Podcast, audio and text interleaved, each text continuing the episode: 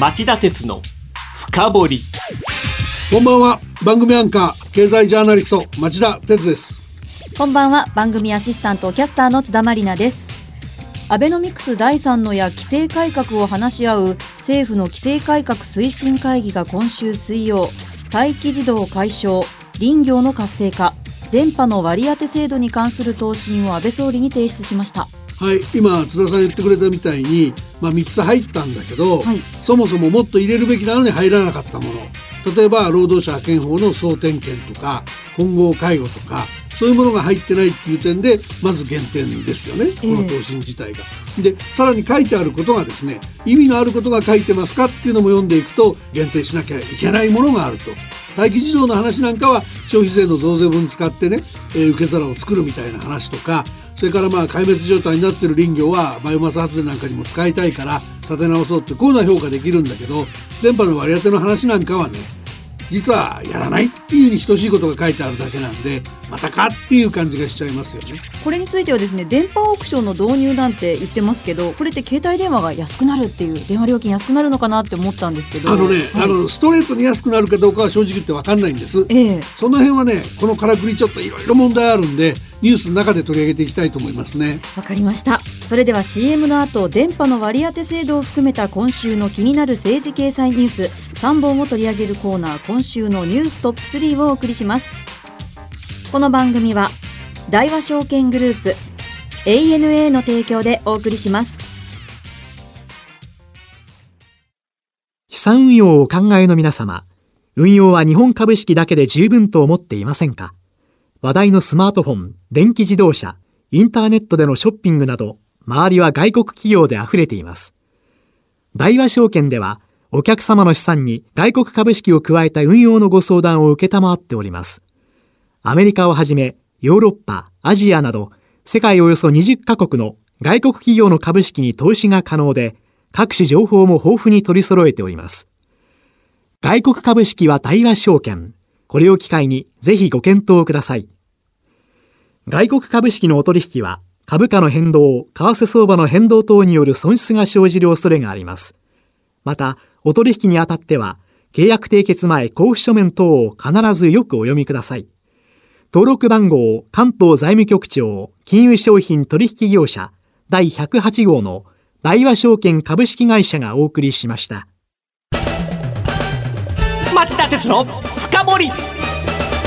まずは今週のニューストップ3今週気になった政治経済のニュースを3本選びました第3位は携帯電話の電波オークションがまたも見送り 5G 向け周波数割り当てで規制改革推進会議が総務省の方針を容認。スマホや自動運転でも不可欠とされる第5世代携帯電話 5G のサービス開始に向けて政府の規制改革推進会議が今週水曜日海外の周波数の割り当てで一般的なオークションの日本導入を見送る一方価格競争の要素を含め周波数帯の割り当てを決める方式を導入するという方針を盛り込んだ答申をまとめました。これを受け総務省は早ければ2019年の通常国会に電波法改正案を提出する方針を打ち出しました。はいこの問題はキーワードが2つあります、はい。オークションの導入と価格競争でオークションの導入に関しては今津田さん読んでくれた通りなんだけどメリットとデメリットを引き続き検討っていう表現で事実上何もしないただ上げと。政府が規制緩和を迫れなかった。結局20年以上手つかずの状態がまたまた放置されると。こういうことなんですね。で価格競争に関しては民間の参入を促進させるため電波法改正を2019年の通常国会に提出すると。それって 5G の割り当てはその前にやらないと東京オリンピック・パラリンピックに合わせてサービス開始すると言っているのでつまり逆に言うと 5G 導入には合わせてはやらないと 6G 以降まで何もしないと。ということで、えー全くですねゼロ回答にしちゃったっていうのがですねえーこの話なんですね。でさっき津田さんの言ってたあのオークションにしたら料金が下がるかって話これはですね例えば大手だと総額で200億円ぐらいユーザーからもらったのをそのままパススルーする形で電波利用料として納めてる部分があるんですだからそれをなしにしてねオークションだけにするっていうならかなり下がるだろうし、そのオークションまでやって、この業務やりたいっていうチャレンジングな会社が入ってくればね、料金が下がったり、サービスが多様化したりっていう可能性はありますよね。じゃあ、第2位。製品データの改ざん、三菱マテリアル子会社と東レでも、日の丸ブランドに大きな傷。先週金曜、三菱マテリアルは、子会社3社が検査データを改ざん。品質基準を満たしていない製品を顧客274社に出荷していたと発表。今週月曜には、子会社が顧客に納入した製品データの改ざんがあったと東レが公表しました町田さん、はい、メイドインジャパンへの信頼を揺るがす事態相次いでいますよねそうですねあの、経団連の榊原貞之会長は今週水曜、はい、自らの出身企業である東レの子会社でも改ざんが発覚して、多大なご迷惑をおかけし、経団連会長、東レ相談役としてお詫び申し上げますと陳謝しました。はい、その上で、会員企業に自社製品の品質に不正がないかどうか点検を呼びかける方針を明らかにしたということですよね。はい、あの、速やかに徹底的に調査して、直すべきがあったら直すと。そうしないとメイドインジャパンのブランドを守れないとこういう話ですね。はい、早くやってください。えー、では、第1位。ビットコイン投機が加熱。円換算で100万円超え。年初の10倍に。大手の国内取引所によりますと、インターネットで取引される仮想通貨の代表格、ビットコインの価格が1ビットコインあたり100万円を初めて突破。今年初めの約10倍の水準をつけました。アメリカ連邦準備制度理事会の金融正常化のピッチが遅いので、ものすごい金余りが起きてるんだと。警戒する人が少なくないんです、この話。はい、ビットコイン自体がこれから成長性があるからいいんだっていう議論もありますけども、くれぐれもやっぱり日本の投資家の方にはですね、このへの投資は冷静な視点でやってほしいと、私は思います。はい。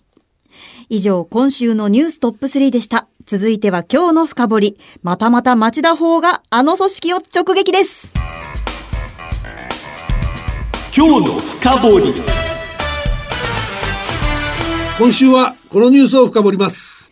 止まらない首都圏の原発、東海第二の存続構想。背景に原子力政策の思考停止と生き残りの選択肢がない日本原電。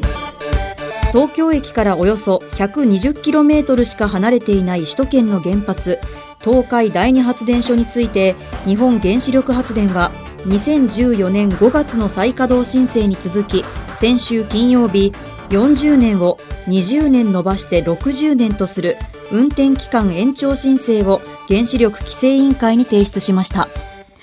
あの東京駅からこれ120キロしか離れてないって聞いてちょっとびっくりしたんですけど、はい。